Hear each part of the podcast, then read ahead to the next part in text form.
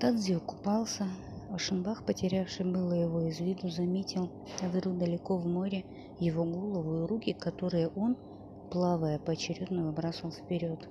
Море, вероятно, и там было мелкое, но на берегу уже встревожились. Из кабинок стали раздаваться женские голоса, выкрикивавшие его имя, и оно заполонило все взморье мягкими своими согласными с протяжными «у» на конце, имя сладостное, дикое в то же время – Тадзиу, Тадзиу. Он вернулся.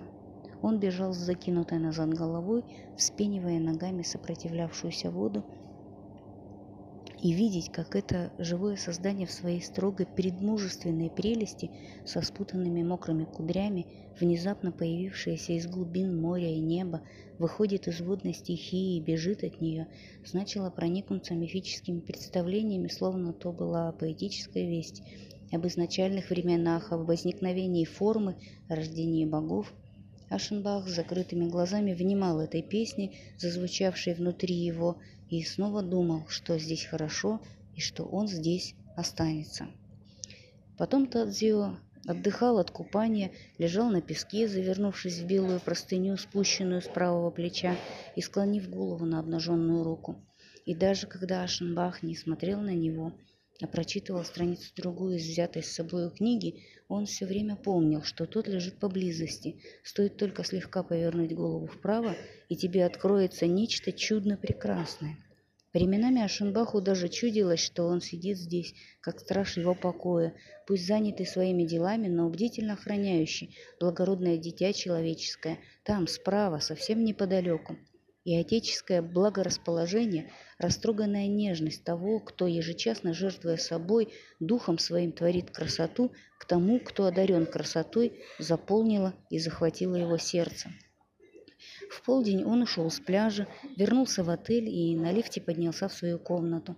Там он долго стоял перед зеркалом, рассматривая свои седые волосы, свое усталое лицо с заострившимися чертами – в эти мгновения он думал о своей славе, о том, что на улицах многие узнают его и благоговейно разглядывают, и что этим он обязан своему точно бьющему в цели обаятельному слову.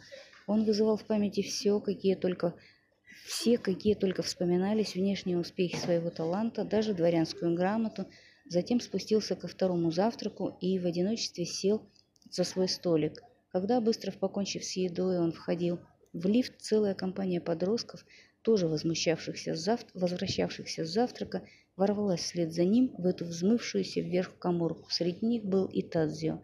Он оказался совсем близко от Ашенбаха, впервые так близко, что тот видел и узнавал его не на расстоянии, как смотрят картину, а почти вплотную со всеми характерными деталями человеческого облика. Кто-то обратился к Тадзио. Он ответил с неописуемо обворожительной улыбкой и, попятившись с опущенными глазами, тут же вышел на втором этаже.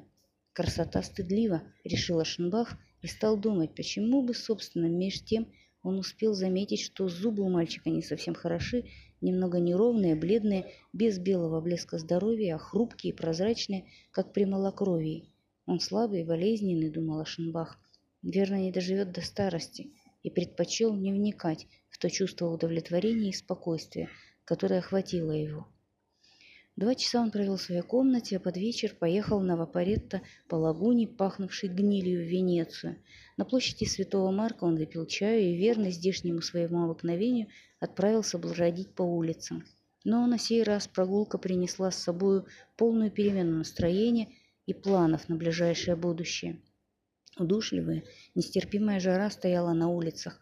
Воздух был так плотен, что запахи, проникавшие из домов, лавок, харчевин, масляный чат, облака духов и так далее, клубились в нем, не рассеиваясь. Дым от папиросы висел неподвижно и лишь долгое время спустя начинал расходиться. Толчья на тесных тротуарах раздражала, а не развлекала Ашенбаха. Чем дальше он шел, тем назойливее овладевало им то мерзкое состояние, которое может вызвать лишь морской воздух и сиропка, возбуждение и в то же время упадок сил.